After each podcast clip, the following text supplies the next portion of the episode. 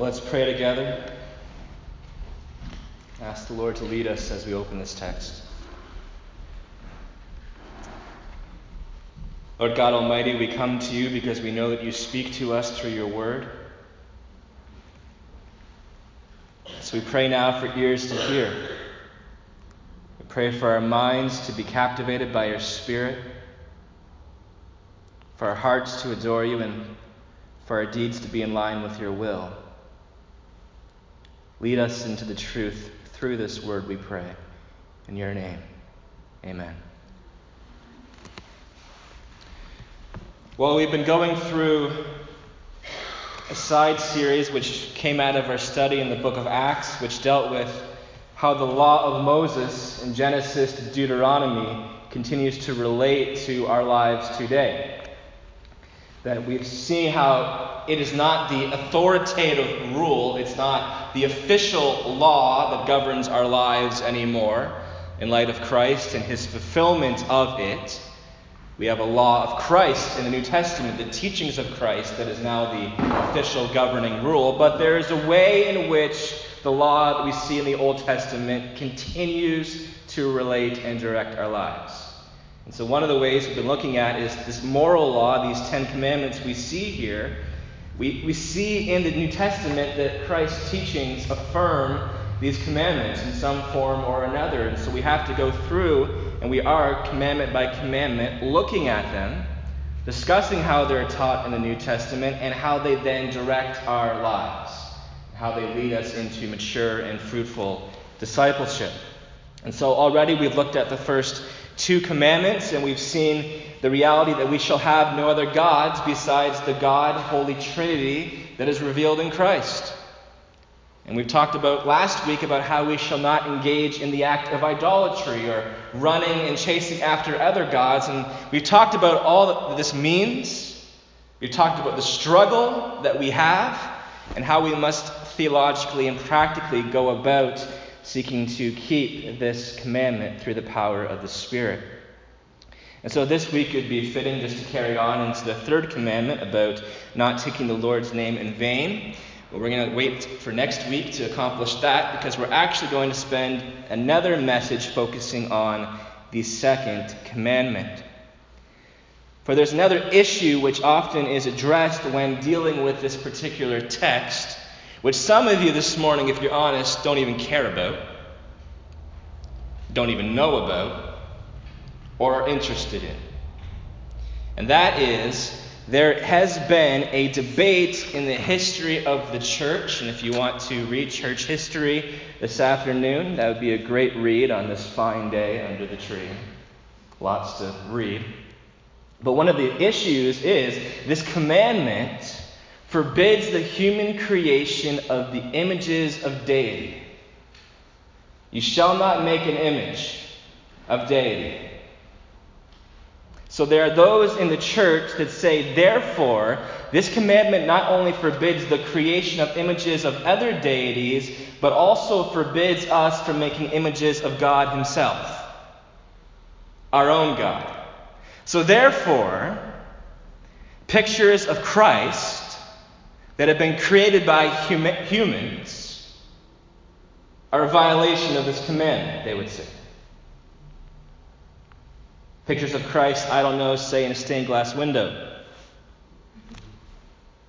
Or pictures of Christ you may have in your home. Or the children's books that have pictures of Christ, these illustrated Bibles, there are those in the church history that have said that's a human creation of a divine, which this commandment says don't do.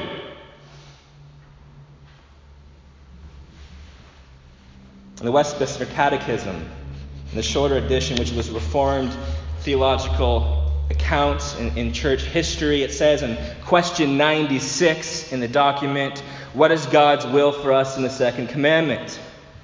The answer says that we in no way make any image of God, nor worship Him in any other way than He has commanded in His Word. So, the question that we're going to look at this morning is Is that view right? You can go into some churches there's no images whatsoever because of this command. So, is this Westminster Catechism, which is to be appreciated, church tradition is to be appreciated. We're going to look at it next week, again, with the Lord's name in vain commandment. We we have to remember that Scripture always trumps church tradition. That it's important. But our question this morning is what do the Scriptures say? And so it's a very important question for us to ask because we need to know are the pictures of Christ that we have around us, are the books that we're reading to our grandchildren with pictures of Christ in it, is it biblical? Or in some way have we drifted from God's Word? Very important issue. And so we're going to examine it this morning, and I have to say right away that there may be some people here this morning that may just disagree. Okay. Ultimately, you have to go to the Scriptures and examine it for yourself. See what the Scriptures say. Get into it. And so we're going to start, first of all, by just looking at the scriptural study, by looking at the context of the second commandment itself. First of all, looking at the context of worship. What's the heart of this commandment? What's this commandment ultimately dealing with? Well, we saw last week that it's dealing with the issue of idolatry.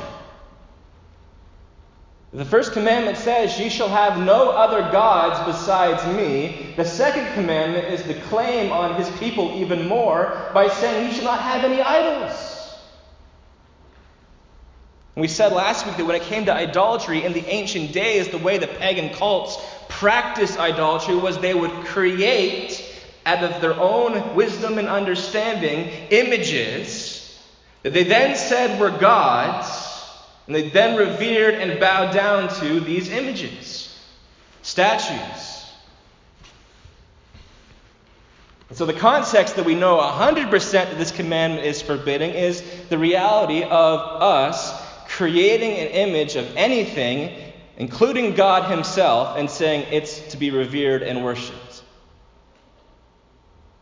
They were not to create images of God and to revere them and to bow down to them. And you say, that's foolish. Okay? Exodus 32, the golden calf. Israel makes a golden calf, and what do they say? This is our God who brought us out of the land of Egypt. Here's an image of him. Let's bow down and, and revere him.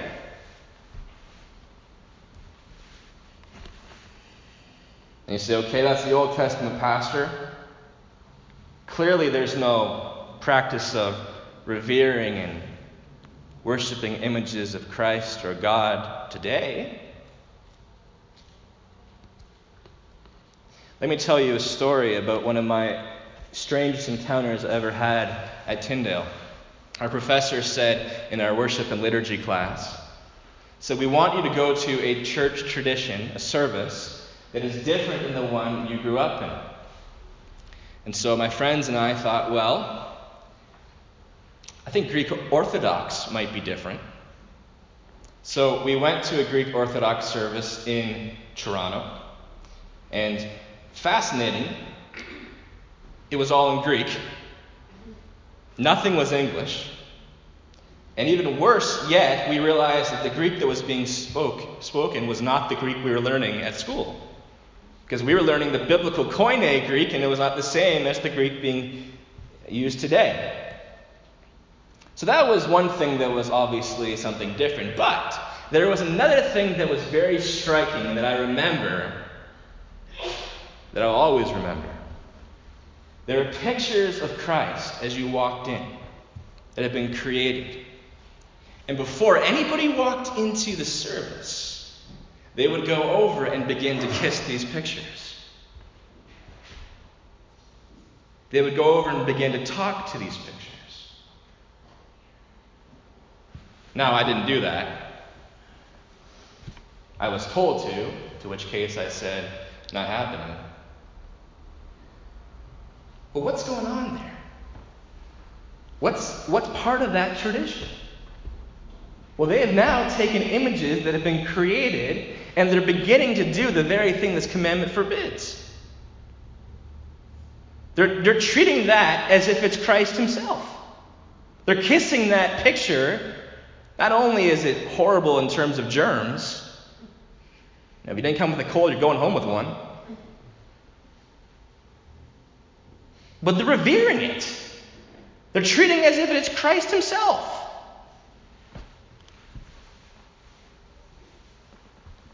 And you say, well, that's just maybe that tradition. But I know people that would have pictures of Jesus in their living room, and they have to be more holy in their living room because Jesus is watching. Because the picture's there.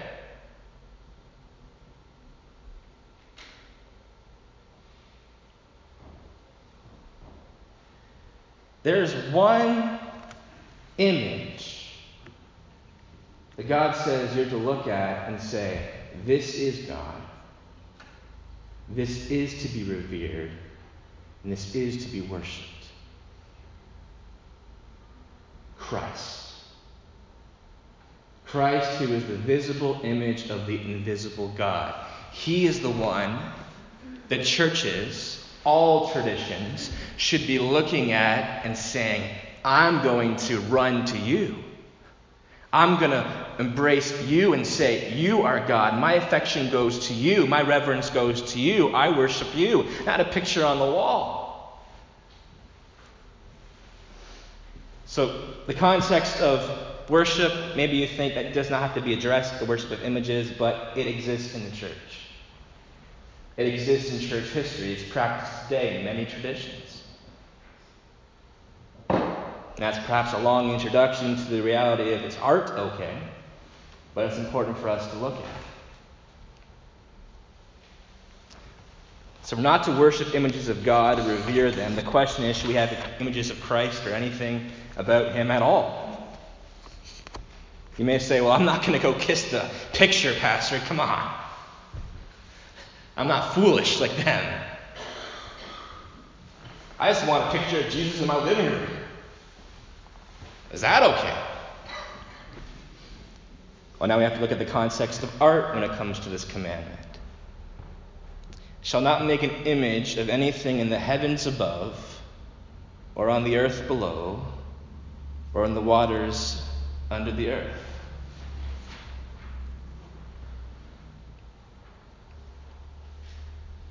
So if it means you can't have pictures of Christ in terms of art, and not reverence or worship.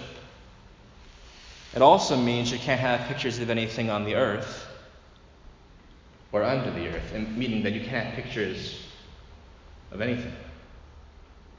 Because not just pictures in heaven that are being talked about, it's pictures also on earth. So that, if we take it in the context of art, would mean that the pictures of your grandchildren, the pictures of your leaf player, which you shouldn't have that picture anyway. The picture of your wedding, the drawing that your kid made in grade three that you kept. All those things would be violations of the commandment if the commandment was talking about art. In fact, the, the beautiful art that's even in God's temple and tabernacle in the Old Testament would then be a violation of that commandment if it was speaking about art. And so, based on prayer and study of this text, I cannot preach and 100% support what many in the Westminster Catechism say. I can't get up here. I can say absolutely the reverence of images of Christ is wrong, but I cannot preach that the art is wrong, and there's no other evidence in the New Testament which says that art is wrong. So I can't go over and say, oh, Elgin Street, we have violated some major commandment by having that Jesus on our stained glass window, which at this point the property committee is now breathing a sigh of relief.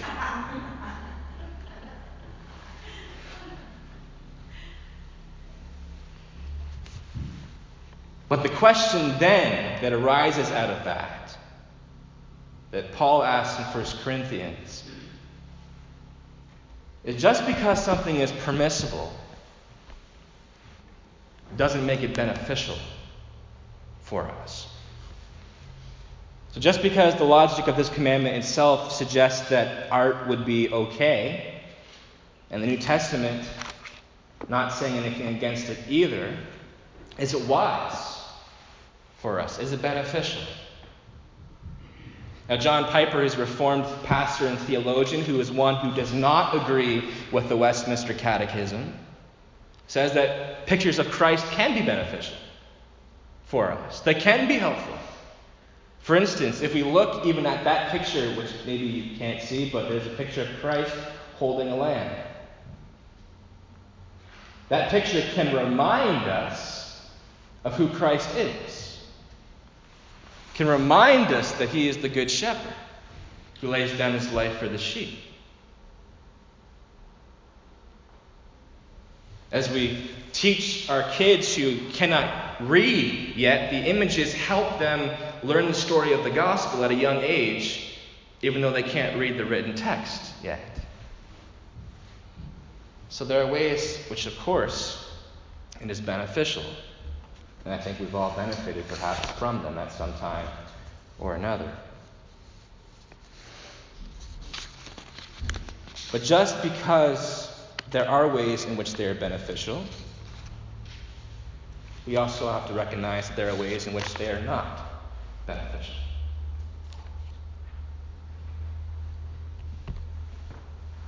Ways in which there are serious concerns about the use of images, even though it's permissible. What's the first concern? First of all, there's no way a human created picture of Christ can captivate who Christ is. Isaiah 40, verse 18, the Lord says, To what image will you compare me? Can a picture created by a human capture the wonder and majesty of Christ?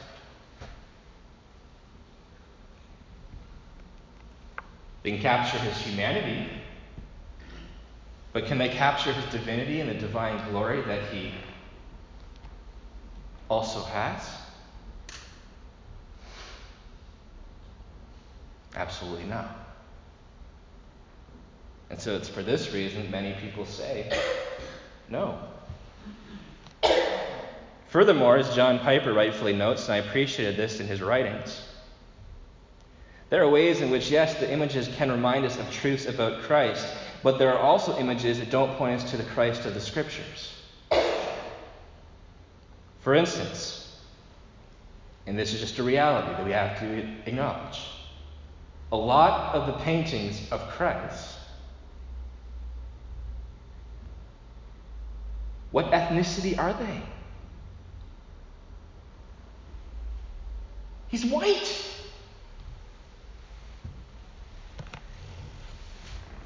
He's white. Even though our Savior of the world is Jewish. You think back in the days of Jesus, there was a white guy walking around? Absolutely not.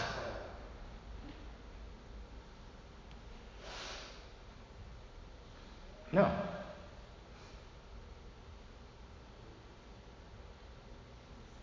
And so, what does that do? Not only does it not point people to the scriptures, but historical context. Even look at the southern states over the past few years, a few decades even. White supremacy, issue with that, trying to deal with that. And then you go there and you have a picture of our Lord as white. Even he's white. It creates challenges and hurdles for people. So, John Piper, in his provocative statement, says if you're going to make a white Jesus, you better make a Chinese Jesus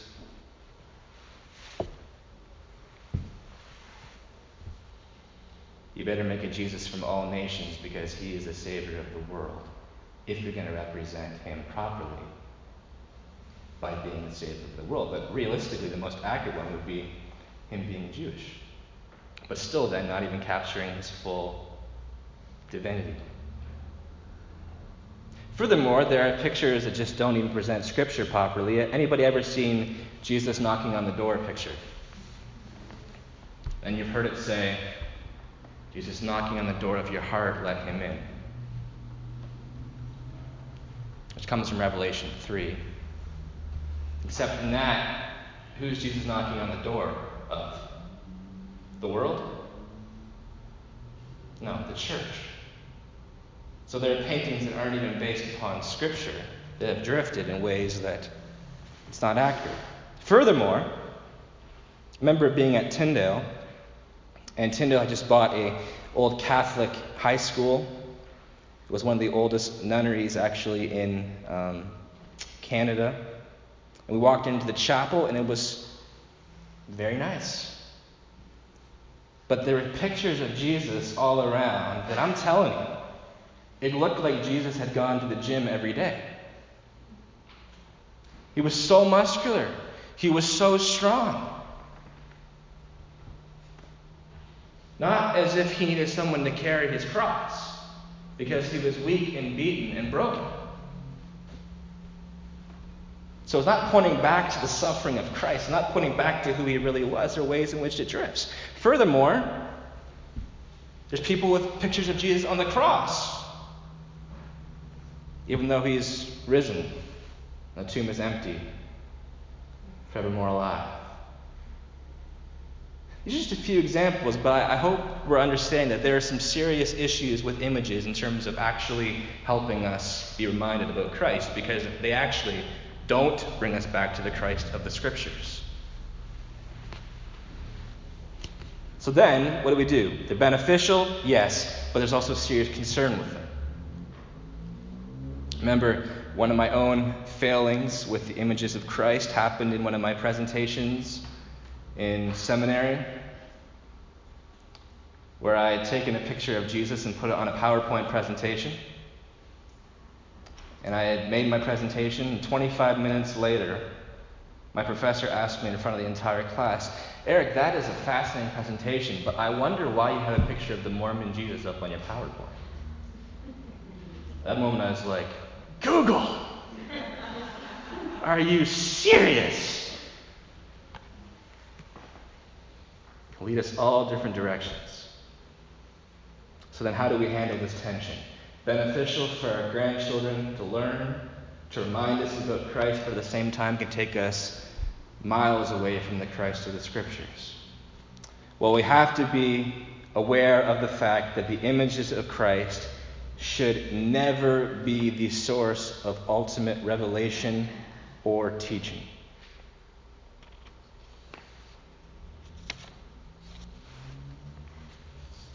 It should never be used for ultimate teaching or revelation.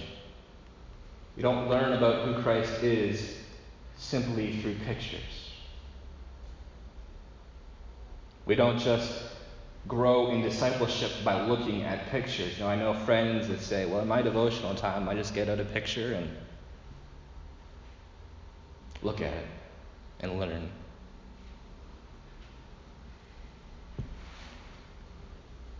No, we must be reminded of the fact that the Scriptures call us to discover Christ and see Christ in another image which we are to fix our eyes and be faithful to above any human created image that we can make. What is the image that we're to fix our eyes upon? The image of God revealed in Christ in the Scriptures. If you want to see who God is, if you want, you want to be reminded who God is, before you hang up art on your wall at the house, before anything, we're called to go to the Scriptures.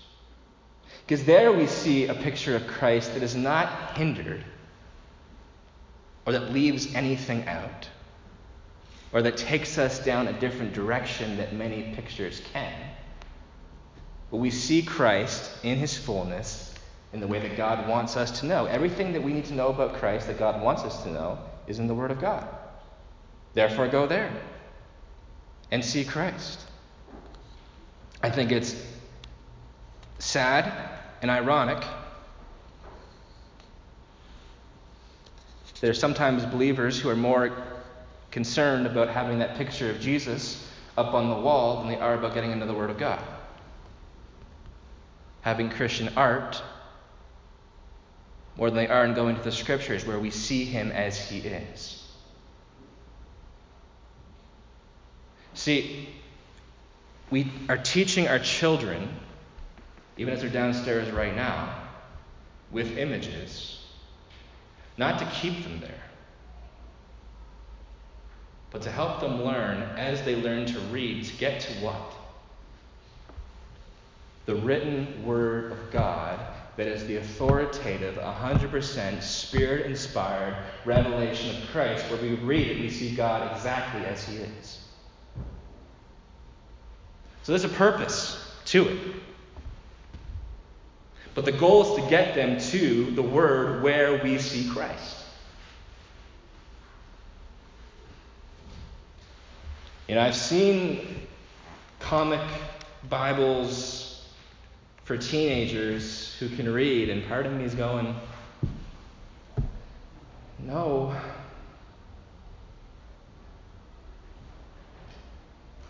Can be beneficial, yes, but it's not to replace the written word. So, in your devotional times, church, we don't go and we don't say, okay, here's a picture of Jesus. Let me meditate upon this picture. And now let me pray. Now, what, what is to guide our prayer? What's part of the conversation? God speaking to us, which is the Word of God.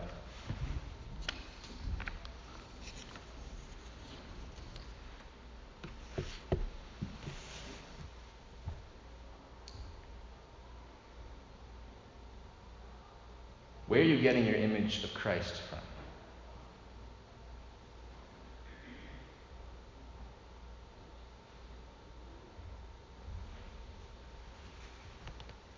How can you describe Christ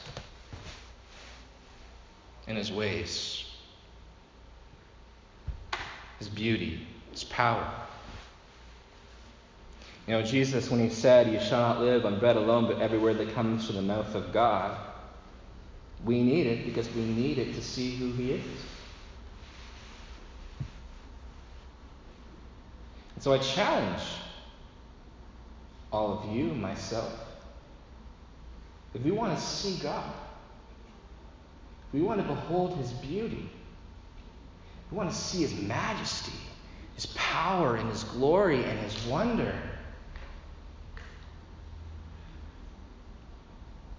Let's not run off to pictures that we've created that simply have some purpose, but make sure that we are in the scriptures. You know, in the newsletter, for instance, there's a, a reading plan. That's not saying you have to use that plan, but it's just a strong suggestion month after month that you want to grow, you want to see God, you want to behold His majesty, you want to see His beauty, you got to be in the Word. Not legalistically. We don't do it to earn God's favor and keep Him loving us. But we need it to learn about who He is and to grow.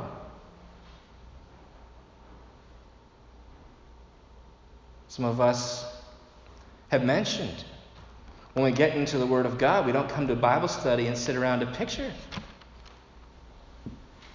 We open up this book, which physically is like any other book that we've read in our lives. We open it and we study it and we're changed. We see truth, we see power, we see God.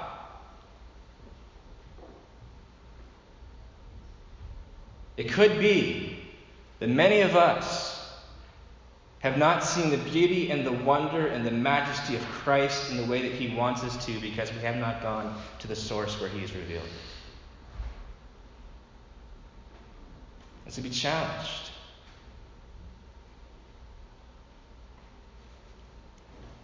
We must see Christ in the Word of God. But here's the next thing God has made his image perfectly seen for us to understand and grasp in Christ, revealed in the scriptures to testify him to. But there are another particular avenue and tool that God wants to use to reveal his image to the world. What's the New Testament say? Uh, church, I would like you to create as many pictures of me as you can and hang them up on the walls and hang up in your houses so when everyone goes around, they can see, hi, Jesus. No, instead, the gospel promises, church, I'm going to conform you to the image of Christ so that when you go out into the world, my behavior, my morality, my values, who I am, are then revealed to the world. The art that reveals God, that God wants to use, is primarily in first His scriptures where we learn it, but then the church where we go out and reveal who God is.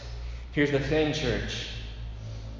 More than any picture we can hang on the wall, or than any picture we have in this church, what's more important is us showing Christ through our lives. You don't have to have a picture of Jesus on your wall to be a Christian, for it to be a Christian home. You don't have you shouldn't have to have a picture of Jesus on your wall for people to know you're Christian. If that's the thing that says you're a Christian, then it's time for us to look in the mirror and say, what's going on?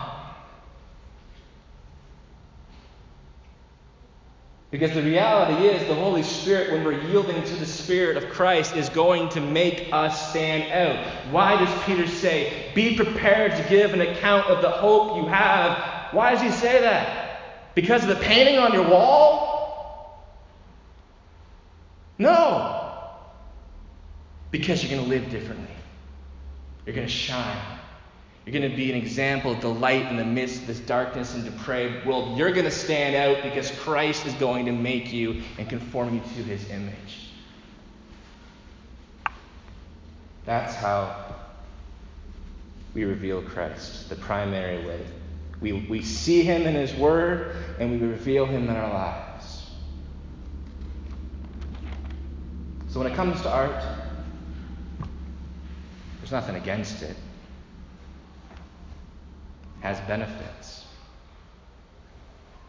Also has serious dangers. But if we're going to be people who want to see the image of Christ in the way that it's supposed to be, 100%, we must find it in the Scriptures. And if we're going to show the world Christ, we don't just put Jesus in our window or hang it in our office. We reveal it by being conformed to the image of Christ as the Holy Spirit works in us. I pray that when people see you, when people see me, they see Christ more and more. So don't go home and take down all your art, Jesus, unless you feel you need to.